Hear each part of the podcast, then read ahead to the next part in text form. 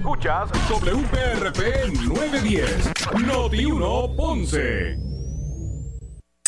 Uno Radio Group, Noti 1630 ni ninguno de sus auspiciadores se solidarizan necesariamente con las expresiones del programa que escucharán a continuación. Ponce en Caliente es presentado por Laboratorio Clínico Profesional Emanuel en Juana Díaz. La temperatura en Ponce y todo el sur sube en este momento. Noti 1630 presenta Ponce en Caliente con el periodista Luis José Moura. Bueno, saludos a todos y muy buenas tardes. Bienvenidos, soy Luis José Moura. Esto es Ponce en Caliente. Usted me escucha por aquí por eh, Noti 1 de lunes a viernes a las 6 de la tarde, de 6 a 7, analizando los temas de interés general en Puerto Rico, siempre relacionando los mismos con nuestra región. Así que bienvenidos todos a este espacio de Ponce en Caliente. Hoy es eh, miércoles, ya mitad de semana. Ya es miércoles. Miércoles 29 de, eh, de junio del año 2022. Así que ya estamos eh, a punto, ya casi para terminar ese, ese, este mes de junio y arrancar la segunda mitad del, del, año 2022. Así que se está yendo rapidísimo este año. Eh, gracias a todos por su audiencia, los que están escuchando, los que están en sintonía eh, a través del 910 AM de Noti1 en el sur de Puerto Rico. Eh, y también los que están escuchándonos a esta hora eh, a través de la frecuencia FM de su radio, eh, con toda la fidelidad de sonido que eso representa. Usted también puede escuchar la programación de Noti1 desde el sur de Puerto Rico a través de la frecuencia FM 95.5. Así que también puede poner 95.5 de su radio, escuchar este espacio y toda la programación de, de Noti1. Así que gracias a todos por su sintonía. Hoy el gobernador se refirió a varios temas en conferencia de prensa y es que todavía eh, guarda el protagonismo mayor esta controversia entre los presidentes eh, legislativos, José Luis Dalmau, eh, Rafael Tatito Hernández, entre otras cosas. Eh, y lo, lo que ha afectado en términos de eh, la trayectoria de, la sesión, si sus días finales. De hecho, mañana, ¿verdad? Mañana es 30, mañana es el último día de la sesión eh, que se re, ¿verdad? Que, que, se reanudaría a partir del mes de agosto. Así que hasta agosto no, no habría sesión ordinaria porque el gobernador podría eh, establecer o llamar para algún asunto específico o pudiese llamar a, extraordinaria. De hecho, ya hay algunos legisladores que le han sugerido, le han pedido públicamente al, al gobernador que, que convoque eh, a una extraordinaria. Eh, de hecho, el, el, gobernador reaccionó, reaccionó y dijo estar inclinado así a hacerlo. Pero para, el para efectos del análisis vamos a escuchar precisamente lo que dijo el gobernador sobre esta posibilidad y eh, con eh, conocer también, de esta manera pues conocer eh, cuál sería ese, esa razón específica del primer ejecutivo precisamente para, para convocar a una sesión extraordinaria. Vamos a escuchar precisamente lo que dijo Pedro Pierruisi sobre, sobre esta posibilidad. Vamos a escuchar eh, al gobernador expresarse sobre este asunto eh, ante tanta controversia que ha habido. Vamos a ver qué pasa eh, con esto de la, de la sesión. Vamos a escuchar al, al gobernador. Parece inverosímil, inverosímil que eso no se atendió. Eh, eh, es algo increíble. O sea, ¿quién puede estar en contra de darle un alivio al bolsillo de nuestro pueblo utilizando unos sobrantes de los ingresos del Fondo del Seguro del Estado en este año?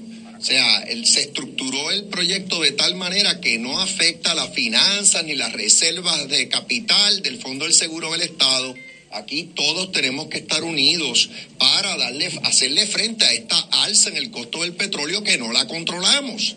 Así que eh, yo no descarto eh, el convocar una, una, sesión extraordinaria de la, de la Asamblea Legislativa para que en cuestión de una hora, porque eso no, eso ya hasta se ha debatido, es cuestión de abrir los trabajos, convocar a los legisladores, votar sobre ese proyecto y se acabó. Eh, y eso es lo que yo espero que se haga tan pronto culmine la sesión ordinaria. ¿El mismo proyecto en extraordinaria? Exacto, eso no se ha convocado. Yo no he convocado la extraordinaria, pero estoy diciendo que, que me veo inclinado a hacerlo porque eh, urge y, parece mentira que no se aprobó. Eh, no voy a entrar en las razones, pero yo entiendo que los, todos los legisladores tienen, deben tener el derecho de votar sobre ese proyecto y todos darle la mano al pueblo, porque el pueblo se los va a agradecer fuera de líneas partidistas. E, e, ese, es un ejemplo de un proyecto en el que no debe incidir diferencia político-partidista. Pues ¿quién puede estar en contra de, de darle, de, darle un alivio al pueblo en cuanto al, costo de la electricidad?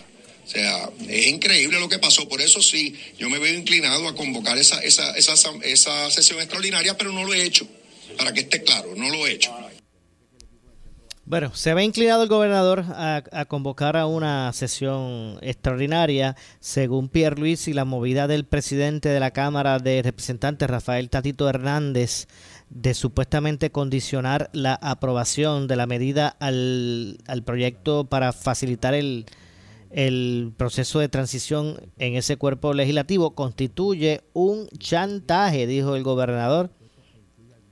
Eh, Así que mi llamado, estoy citando, mi llamado es, y voy a hacer todo lo posible para que así sea, que esa medida se lleve eh, a votación a base de sus propios méritos y que no se inserten eh, otros asuntos u otros proyectos, o sea, que no se condicione la aprobación de un proyecto como ese a base de la aprobación de otro proyecto. Basta ya de eso. estos eh, proyectos son demasiado importantes eh, para ¿verdad? Este, eh, unirlos o sujetarlos o, condicionar su aprobación eh, basado ¿verdad? en otras consideraciones, hasta cierto punto es como un chantaje. Eso yo lo pudiera entender en alguna medida inconsecuente o que no tenga tanta trascendencia, dijo el gobernador. De hecho, cuestionado si incluiría alguna otra medida en esa, eh, en esa posible sesión extraordinaria, pero sí contestó que su interés es que esa medida se apruebe sola.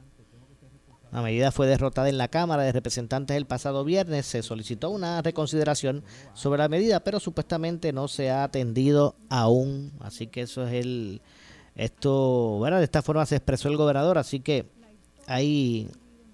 Es muy probable, ¿verdad? Muy probable que se llame a una sesión extraordinaria para esos propósitos. Así que atentos, atentos aquí a Noti1 para que usted se entere primero de cuál va a ser el, proceder legislativo ante eh, todo esto, ante tanta también, ante tanta controversia. Eh, y de qué forma pues entonces serán atendidos, atendidas las medidas de ahora en adelante, porque yo a mí me parece que esta situación entre Tatito Hernández, José Luis Dalmau, eh, eso con mala mía no creo que se resuelva. Eh, así que de ahora en adelante habrá que ver cuán tenso será el proceso de aprobar medidas, sean de importancia, de interés o, de poca. Habrá que ver cómo de ahora en adelante lo que resta del cuatrienio será ese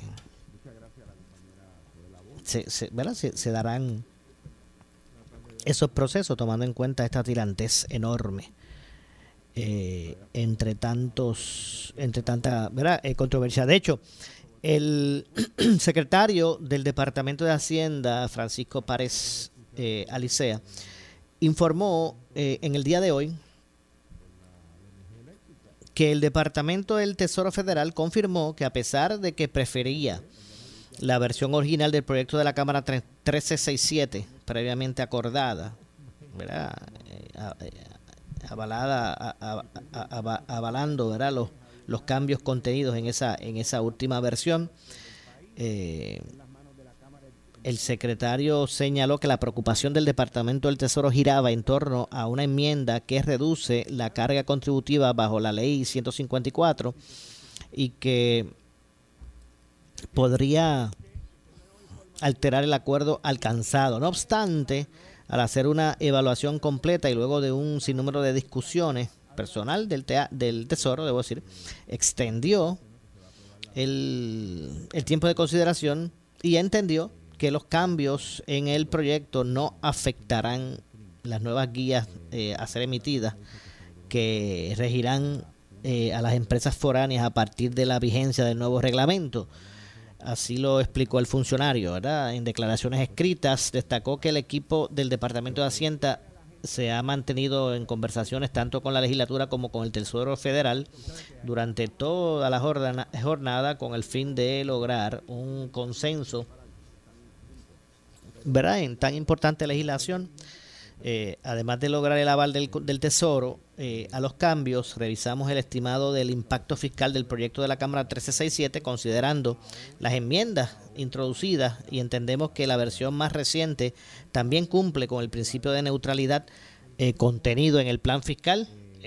¿verdad? Expresó el secretario de Hacienda eh, quien hizo un llamado a todas las partes envueltas en la evaluación de la pieza legislativa para que continúen trabajando para lograr la aprobación final de la medida, poniendo los intereses de Puerto Rico primero y protegiendo los, cientos de empleados que representan esas empresas. Así que ah, básicamente ese es el estado de situación con, esto.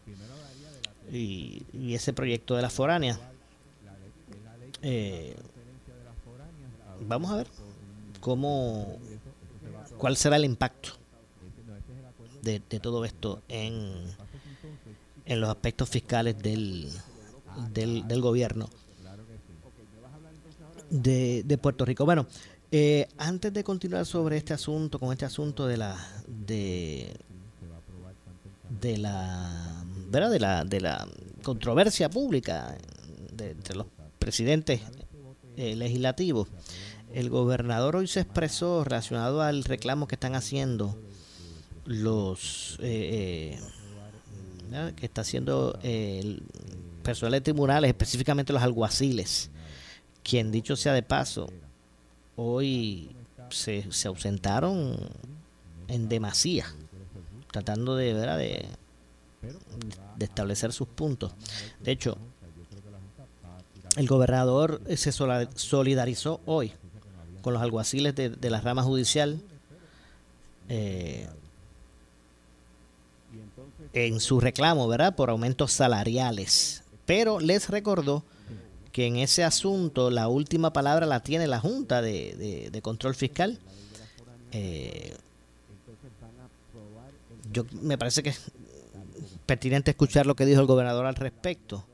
Hoy, alrededor del 80% de los alguaciles se ausentaron en protesta por mejores condiciones laborales. Así que, como dije, vamos a escuchar lo que dijo el gobernador para efecto del análisis eh, sobre, sobre este tema. Escuchemos. A esos funcionarios públicos que nosotros hemos estado, estado dando la batalla, los empleados civiles de la policía van, eh, eh, son parte de eh, los mm, decenas de miles de empleados que van a recibir aumentos a partir de enero del año que viene. Eh, ya el presupuesto que se está considerando, es más, el que sometió la Junta, el que le sometió la Junta a la Asamblea Legislativa, establece y reconoce el impacto fiscal que va a tener el, nuevo plan de clasificación y retribución, particularmente retribución para todos los empleados de, de la rama ejecutiva, de la agencia de la rama ejecutiva. La inmensa mayoría van a recibir aumentos, porque lo que se está haciendo es ajustando su paga a lo que se paga en el sector privado, en términos generales. Se está actualizando la escala salarial de prácticamente todos los empleados. Si había alguno que ya, ya había recibido grandes aumentos en el pasado, pues quizás ese no tenga un aumento, pero todos los demás van a tener aumento. Eso es efectivo enero, porque la Junta no aceptó que fuera efectivo primero de julio. porque yo he estado dando esa batalla. En cuanto a los alguaciles y el personal de la rama judicial, yo he estado en conversaciones con la, con la presidenta del, del, Tribunal Supremo, así como el administrador de los tribunales. Ellos tienen unas propuestas pendientes ante la Junta. Yo me he solidarizado, pero otra vez la Junta, pues lamentablemente es la que tiene la última palabra en asuntos fiscales en Puerto Rico. Entonces, así que a todos esos empleados que quisieran una mejor compensación, vaya mi solidaridad. Me solidarizo con su reclamo pero tienen que entender que esto no es como que aquí tenemos nosotros el control total de las finanzas del gobierno. Lamentablemente hay una junta que es la que establece la fecha de efectividad para cualquier eh, aumento, que es lo que está pasando. Los aumentos se van a dar en enero del año que viene. Bueno, ya escucharon al gobernador, según Pierre Luis, y la gran mayoría de los empleados públicos recibirán aumentos en el 2023. Eh, como dije, hoy miércoles, alrededor del 80% de los alguaciles se ausentaron en protesta por, por mejores condiciones laborales y el reconocimiento de sus funciones de seguridad de alto riesgo. Eh, vamos a ver lo que pasa con relación a este con relación a este asunto. Eh, dice sentir vergüenza, regresando al, asunto de la legislatura, dice el gobernador sentir vergüenza ajena con relación a lo que ahí está ocurriendo. Eh, no cabe duda que es una situación álgida y difícil, pocas veces vista. Eh, pues el gobernador eh, dice sentir vergüenza ajena con esta pelea entre los populares, los presidentes de los cuerpos legislativos, vergüenza ajena por ese comportamiento. escuchemos precisamente a Pierre Luis expresarse sobre este particular. Vamos a escuchar. Bueno, es eh, el contraste con el otro partido, el liderato del otro partido principal es, es obvio. Eh, aquí estamos, eh, estamos unidos en todas las causas importantes y, y nos respetamos. Aquí no se ve lo que se está viendo en los medios de comunicación que a mí me da vergüenza ajena de, ataques e insultos entre líderes eh, legislativos que, militan en, el otro partido. Entonces uno dice, pero ¿qué es esto? Es más, yo he visto ahí ataques que ni tan, nunca había visto ni a un PNP atacar tan duro a un popular como lo que he visto en estos días. O sea, una cosa, una cosa increíble. Así que yo espero, porque lo he dicho por el bien de Puerto Rico, que dejen a un lado esas diferencias personales obvias que tienen dejen a un lado el protagonismo y se unan a nosotros para aprobar un presupuesto que sea justo y razonable. Sabemos que tenemos que, eh, tenemos esa junta, que es la que nos establece un tope, pero dentro del tope que establece la junta, eh, es cuestión de uno, pues, llegar a unos consensos, negociar unos, unos resultados, pero no, lo que yo estoy viendo eh, deja mucho que desear, llora ante los ojos de Dios, ya queda nada, queda nada más que hasta mañana. Eh, y ni eso, porque debería el presupuesto aprobarse hoy mismo. Bueno, escucharon al gobernador expresarse sobre esta, ¿verdad? esta controversia. Que esta controversia, ¿verdad? Que lo que realmente pues tiene preso los trabajos los trabajos legislativos legislativos verdad eh, por ese cruce que tiene que haber de medidas entre cámara y senado eh, ante toda esta disyuntiva el último episodio de la guerra de insultos entre los presidentes legislativos Tatito Hernández y, José Luis Dalmau eh, pues en ese último de los episodios Tatito le decía a Mendaza era mentiroso al presidente y que le faltaba liderato mientras que José Luis Dalmado pues arremetía contra Tatito y lo acusaba, entre otras cosas, de vivir obsesionado con ponerle impuestos a los ciudadanos. Así que bueno, ese fue el último capítulo de toda esta... Ha sido el último capítulo, capítulo de toda esta controversia. Vamos a ver lo que pasa. Eh, y cuando finalmente termina todo esto, veremos veremos verá, una solución a esta crisis dentro del Partido Popular Democrático en su liderato. Eh, se extenderá esta esta controversia o, se creará este impasse que afecte aún más lo que es el lo que es el, el, tracto legislativo. ¿Hace cuánto tiempo están, están, están, ¿verdad? Este, eh, están insultándose públicamente estos dos líderes del PPD? Bueno, pues hay que ver quién da ese paso al frente, en busca de solucionar, solucionar el asunto, o por lo menos suavizar la controversia. ¿Será Tatito Hernández o será eh, José Luis Dalmao? Bueno, eso está por verse. Eh, también el gobernador habló de su caso específico, ¿verdad? Y sus posibilidades eh, electorales en el próximo cuatrienio. El, el, gobernador dijo no vislumbrar que él será jetado. dice, que no, no ve primaria en el ambiente. Pero eso es lo que dice el gobernador, ¿verdad? Tal vez la realidad puede ser otra. Cada vez toma más fuerza. Este alegado interés de la comisionada residente en aspirar a esa candidatura, tan pronto como ahora, en las próximas elecciones. No es algo que ella ha dicho oficialmente, pero los pasos que, que da, que va, que, va, que, que va dando, pues llevan a pensar que este es el año. que este es el año y que eh, habría que, que, realizar dentro del PNP unas primarias para la, para la gobernación. El PNP ya ha pasado por esos procesos. Ahora es más fácil. Antes se hacía más difícil. Eh, poder establecer, porque ¿verdad? El, el, el, que, el que retaba cogía una, una carga bien fuerte, un cantazo fuerte, en el sentido de que se veía como que como, como impulsando más allá de los, de los mejores intereses de la colectividad, eh, tal vez buscar, adelante, buscar adelantar este causas personales.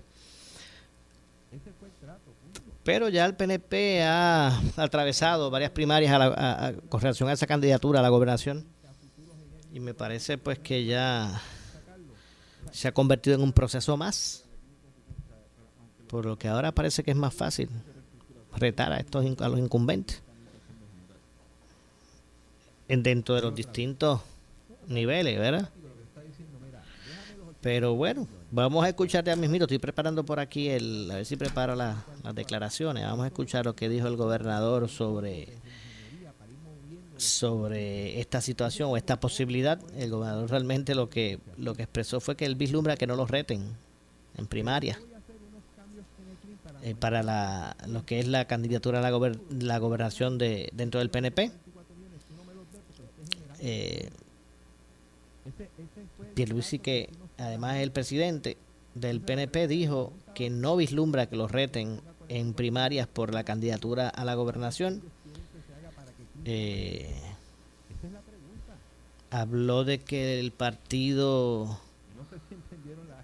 siempre ha sido uno democrático,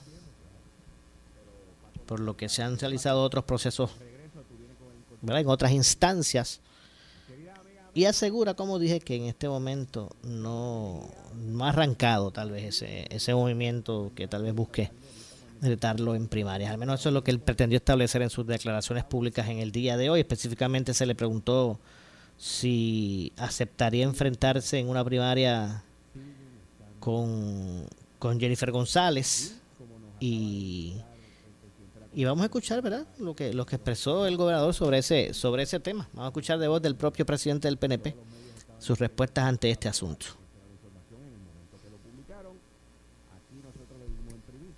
Eh, este partido eh, siempre es un partido democrático, no de nombre, eh, de hecho.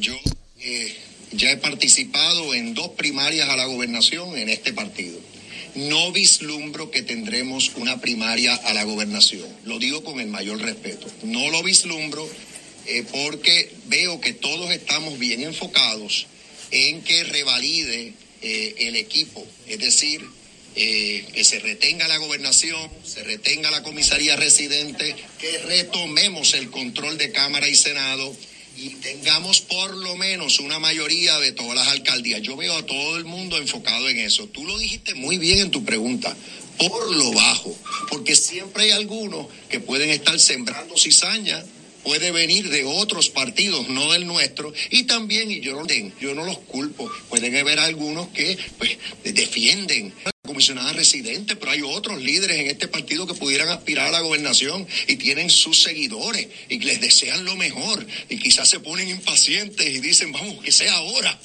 No esperemos cuatro años vamos a hacerlo ahora.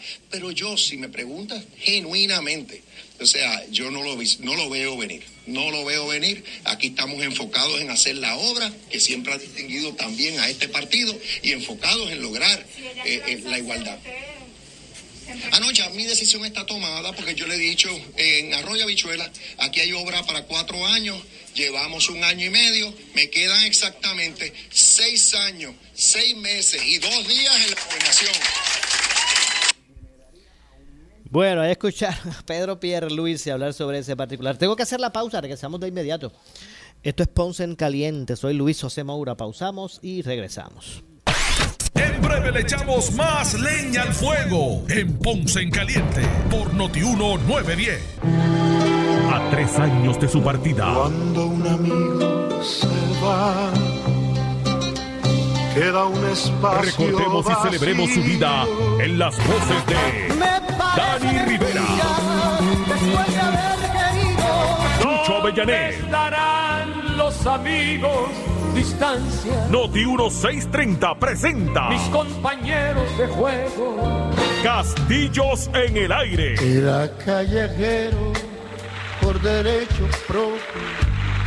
Su filosofía de la libertad. Recordando a Alberto Cortés. Llegará una rosa cada día. Centro de Bellas Artes, domingo 14 de agosto.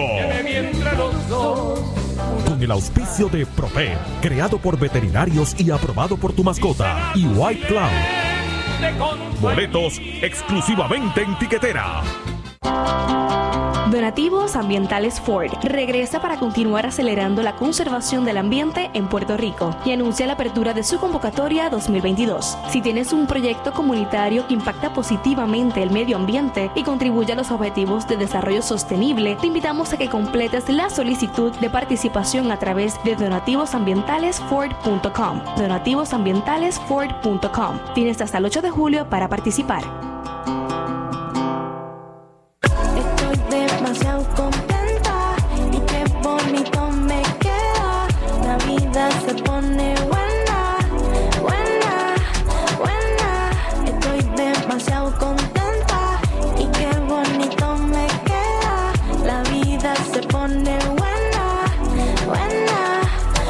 Este verano, la vida se pone buena en tu nuevo Jeep Wrangler. Visita tus dealers Chrysler, Jeep, Dodge y Ram.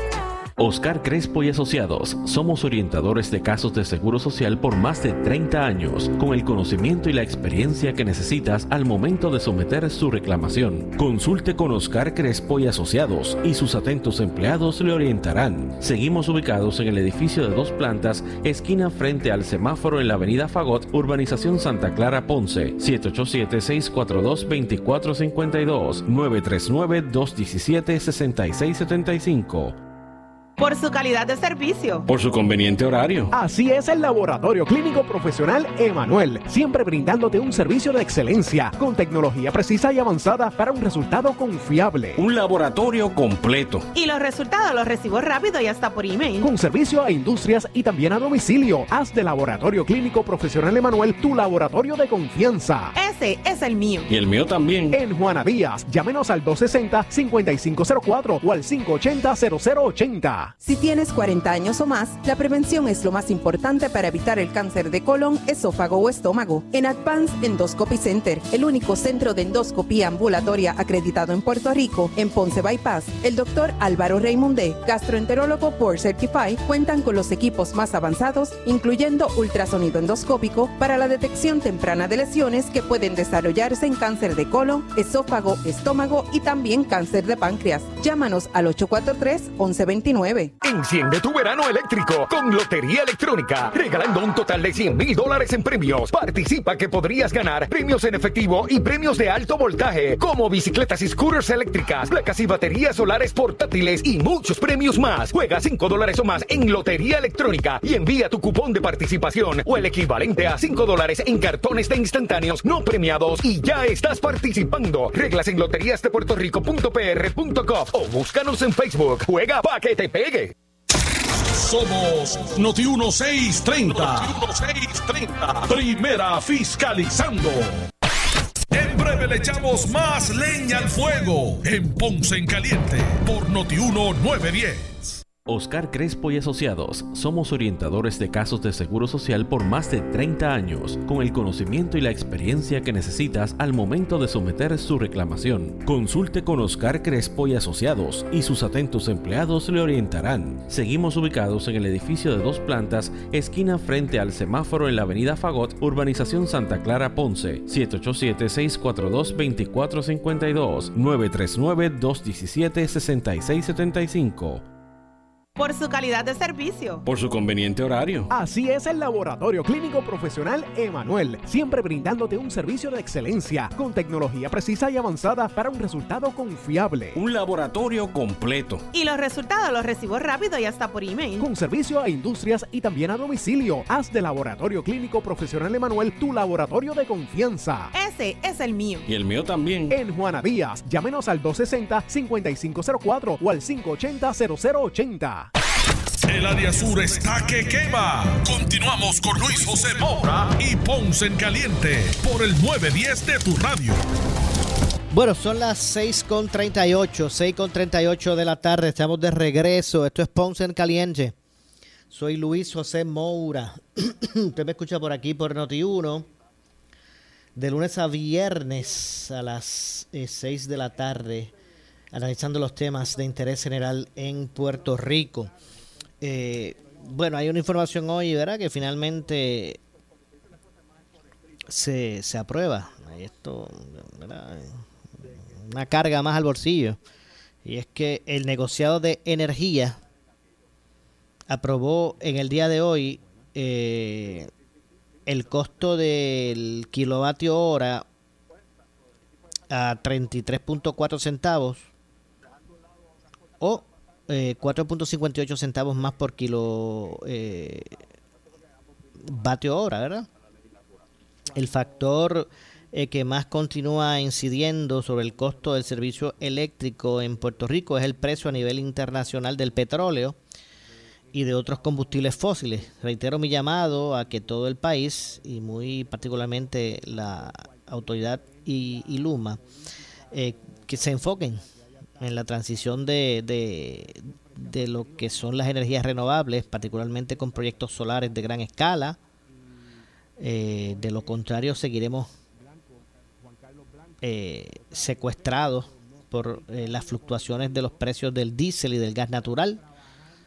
Así se expresó la el, el, presidente de, del negociado de, de energía, Edison Avilés Delis en unas declaraciones escritas. Así que los ajustes, los, los factores más bien de ajustes anuales son, uno, contribución eh, eh, en lugar de, de impuestos.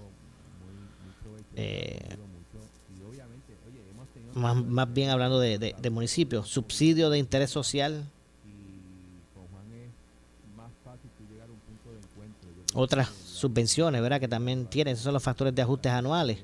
Los factores de ajustes trimestrales son, por ejemplo, compra de, compra de combustible, compra de energía, subsidios que se dan de combustible. En total, estos ajustes aplican un aumento en el costo del kilovatio hora de ¿verdad? de, de 0.04578 centavos. El costo del kilovatio hora será revisado nuevamente en o antes del primero de octubre. Esto se hace se hace por trimestre para un cliente residencial con un consumo promedio de 800 kilovatios hora eh, por mes.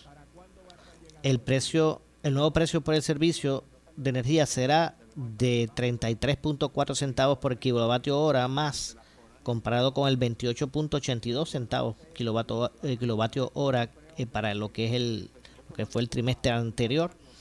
El negociado de energía también ordenó a la Autoridad de Energía Eléctrica eh, presentar el 15 de cada mes un informe detallado de los resultados de las acciones tomadas relacionadas a, a las reclamaciones bajo los contratos entre la autoridad y las empresas eh, eh, New Fortress y, y, eh, y, y- estas ot- otras eh, empresas cuyos incumplimientos son eh, o el suplir gas natural, pues obligaron a la corporación pública a sustituir ese combustible por diésel, lo que aumentó los costos de la generación, ¿verdad? Porque esa fue la, la, la, la excusa. Eh, bueno, no la excusa, la razón que ellos dieron. Ellos dijeron que tenían unos contratos con estas empresas, New Fortress y Naturgy, Naturgy cuyos eh, incumplimientos se no cumplieron con energía eléctrica y tuvieron que entonces hacer que en energía eléctrica. Pues en lugar de usar ese gas natural que estas empresas iban a suplir, pues tuvieron que comprar diésel. Así de caro como está, lo cual implica eh, ¿verdad? Un, eh, mayores costos de generación y por eso se solicita el plan y hoy pues es aprobado, así que ya es oficial, señores. Y no había por qué pensar que así no lo fuera.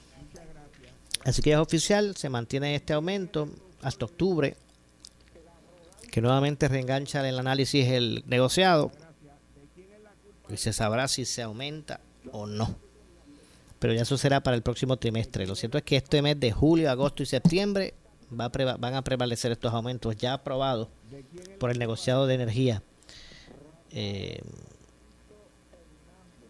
quien, como dije, eh, además ordenó a la Autoridad de Energía Eléctrica a presentar el 15 de cada mes un informe detallado de los resultados de, las de las acciones, acciones tomadas eh, y que guardan relación a las reclamaciones bajo los contratos con esta, con estas empresas que debieron haber suplido ese gas natural y de esa forma pues, mantenerse más bajo el costo de, generación y, y no tener que bueno pues que traspasar eso al, al consumidor. Así que bueno más adelante vamos a ampliar sobre este tema pero ya ya ya, ya saben ya es oficial el la el aval por parte de la de la el aval por parte de, de del negocio de energía eh, al, al aumento propuesto en el costo de la energía. Vamos a ver lo que ocurre con relación a todo ese particular. Decía que el gobernador eh, ha pedido que no incluyan en aprobación del presupuesto, lo que es la, la consideración de, de la- del presupuesto y su, su posible aprobación, el gobernador pidió al liderato legislativo que saquen de la discusión de la aprobación del presupuesto el tema de los impuestos a las corporaciones eh, corporaciones foráneas y los cambios estructurales a lo que es el CRIM.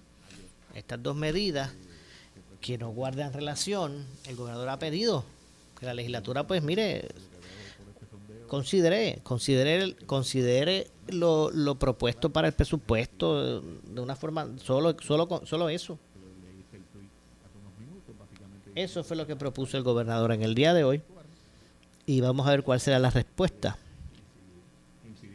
en, en ese sentido. Eh, repito, el gobernador pidió al liderato legislativo en Puerto Rico que saquen de la discusión la aprobación del presupuesto, eh, eh, ¿verdad? Que saquen de la discusión de la aprobación del presupuesto el tema de los impuestos a las corporaciones foráneas y a los cambios estructurales para el Centro de Recaudación de Ingresos Municipales. Este proyecto, eh, el del presupuesto, tiene su, su número. Es un proyecto separado y no hay ninguna necesidad de insertarlo en otro proyecto eh, eh, tan importante, ¿verdad? Que es el que atiende la ley ci- eh, 154 del cambio a, posturas del, estos cambios de posturas del Departamento del Tesoro federal en cuanto a la eh, acreditabilidad del pago de arbitrios bajo la ley 154 Esto también hay que atenderlo sin insertar otros asuntos que puedan causar un tranque, dijo el gobernador en una conferencia de prensa. Eh, pero vamos a escuchar precisamente lo que dijo Pedro Pierluisi al respecto. Escuchemos. Dejen a un lado esas diferencias personales obvias que tienen. Dejen a un lado el protagonismo y se unan a nosotros para aprobar un presupuesto que sea justo y razonable. Sabemos que tenemos que, eh, tenemos esa junta, que es la que nos establece un tope, pero dentro del tope que establece la junta, eh, es cuestión uno, pues, llegar a unos consensos, negociar unos, unos resultados, pero no, lo que yo estoy viendo eh, deja mucho que desear, llora ante los ojos de Dios, ya queda nada, queda nada más que hasta mañana. Eh, y ni eso, porque debería eh, el presupuesto aprobarse hoy mismo. Pero el presupuesto le están condicionando a otra cosa que no tiene que ver con el presupuesto. Entonces, la pregunta, gobernador, dado el hecho de que parece que el tranque sigue siendo el asunto del CRIM, el proyecto del CRIM, ¿usted le pediría que saquen el proyecto ese de la controversia y aprueben lo demás? Porque parece que es la controversia es el proyecto del CRIM. ¿Usted Pues, pediría que lo saquen y aprueben lo demás? Ese proyecto tiene su número y es un proyecto separado y, y no, no, hay, no hay ninguna necesidad de insertarlo en el presupuesto, tampoco hay ninguna necesidad de inser- insertarlo en el otro proyecto importantísimo que es el que atiende eh, el- el- el- la ley 154, el cambio de, de postura del Departamento del Tesoro Federal en cuanto a la acreditabilidad del, del pago de arbitrios bajo la ley 154. Ese otro asunto que, que eh, tiene que ver con nuestro sector de la manufactura al más alto nivel, eso también hay que atenderlo sin insertar ahí eh, otros asuntos que puedan eh, causar un tranque. Por eso digo que hay que ceder. El, el proyecto este del CRIM ya se llevó, si mal no recuerdo, a votación en la Cámara. Pues se puede llevar a votación en el Senado y veremos cuál es el voto Pero en el Senado. fue apoyado lo que yo le Por eso no veo, si eso es lo que está causando el tranque, me parece que lo, lo justo y lo razonable es que, que se atiende el presupuesto en sus méritos y se atiende el asunto de la 154 en sus méritos. Y que cualquier otro proyecto que esté pendiente, pues se lleva a votación y entonces eh, sabremos el sentir de la mayoría. Así debe funcionar la democracia. Bueno, ya escucharon a, a Pedro Pierluisi. La medida del presupuesto no, aún no ha sido aprobado en el Senado. Y, y bueno, y así, así han estado expresándose eh, los presidentes legislativos sobre, sobre este particular. Bueno, ya escucharon en esta instancia al gobernador precisamente. De hecho, hoy, hoy el gobernador anunció un- la implementación del plan de retiro mejorado para policías de las leyes eh, 44 447 y la 1. El gobernador Pedro Pierluisi, eh, junto al director ejecutivo de la Junta de Retiro, Luis Collazo, eh, eh, se expresó ¿verdad? sobre eh, la implementación de ese plan de retiro mejorado a los policías. Eh, Pierluisi, junto al director ejecutivo de la Junta, eh, Luis Collazo, de la, Junta de Retiro, me refiero, eh, el secretario del Departamento de Salud Pública, Alexis Torres, y el comisionado de la policía, Antonio López Figueroa, anunciaron el bueno, anunciaron que el comienzo de la implementación de un nuevo plan de retiro mejorado para los miembros del sistema de rango del negociado de la policía eh, pertenecientes a los a las leyes 447 y 1951. También está la 1990. Así que bueno, eh, ese fue el anuncio que también hizo el gobernador. Yo tengo que hacer la pausa. Vamos a regresar de inmediato con el segmento final. Soy Luis José Moura. Pausamos y regresamos.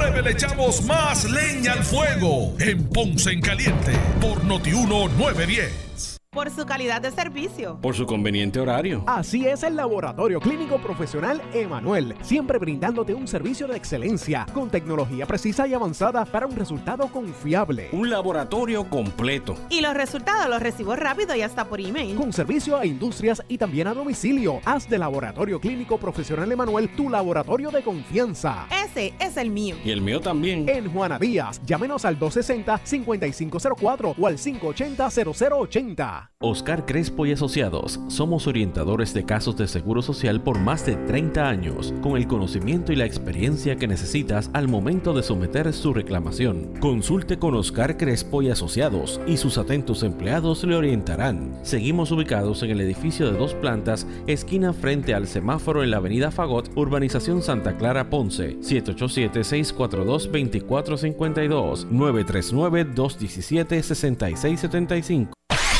El área sur está que quema. Continuamos con Luis José Moura y Ponce en Caliente por el 910 de tu radio.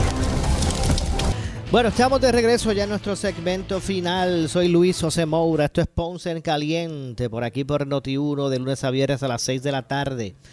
Decía que eh, el gobernador Pedro Pierluisi junto al director ejecutivo de la Junta de Retiro, Luis Collazo, eh, al igual que el, junto al secretario del Departamento de Seguridad Pública y el comisionado de la policía, anunciaron eh, el comienzo de la implementación de un nuevo plan de retiro manejado o mejorado, debo decir, para los miembros del sistema de rango del negociado de la policía. El gobernador explicó que el plan de retiro mejorado aplica a todos aquellos policías activos desde el 30 de junio del 2020, así como aquellos eh, miembros que se acogieron ya al retiro con al menos 58 y 30 años de servicio, eh, con menos de, de 58 años y 30 años de servicio a partir del 3 de agosto del 2020 hasta el presente, que pertenezcan a la ley 447 y la 1951, entre otros. También está la 1990 eh, por concepto de la ley 1. Así que bueno, vamos a ver.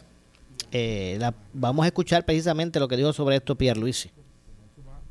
Me comprometí a lograr un retiro digno para esos valientes puertorriqueños y puertorriqueñas que a diario velan por la seguridad de toda nuestra gente, poniendo su vida en peligro y haciendo grandes sacrificios de ellos y de sus familias para que nosotros en Puerto Rico estemos más seguros. Así las cosas, siempre he defendido las pensiones de nuestros retirados de los recortes que ha propuesto la Junta y logré que le pudiéramos ofrecer el plan médico del gobierno a los policías retirados que no contaban con una cubierta de salud. Yo conozco de primera mano su compromiso y su lealtad a nuestro pueblo. Por eso, aún ante los retos económicos y la renuencia de la Junta de Supervisión a permitir la implantación de leyes dirigidas a mejorar el retiro de los policías, nos dimos a la tarea de buscar opciones, de identificar los fondos y de cumplir con quienes siempre han cumplido con nosotros. Luego de meses de intenso trabajo, logramos un acuerdo con la Junta para hacer aportaciones adicionales a los planes de retiro de los policías, de modo que se aumente su beneficio al menos al 50% de su sueldo. Tengo que agradecer al secretario de Estado y director ejecutivo de AFAF y su equipo de trabajo, al director del sistema de retiro de Puerto Rico y al equipo de la Junta de Supervisión por la labor realizada, la cual nos ha permitido proveerle a los policías un beneficio de retiro más digno.